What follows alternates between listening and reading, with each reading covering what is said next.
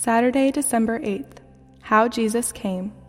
Incarnate, the Word became flesh.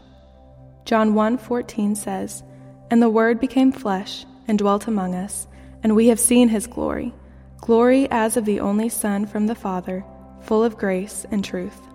This is the Word of the Lord. It seems impossible. How could the God of the universe wear flesh and walk around like us? How could he inhabit all of the same characteristics of a human like us? How could both incorruptible and corruptible dwell together? This is a profound mystery, but what we know is this: God had to become like us in order that he may help us become like him. But it was more possible for him to become like us than it is for us to become like him.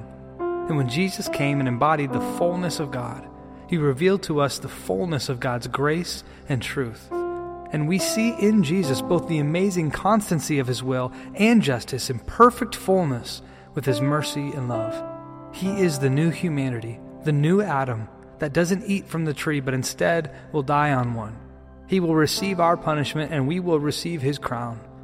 Worship God today as we look further into the truth of Jesus. See his glory and respond to it. It is only by him becoming like us that we may become like him. Worship him today.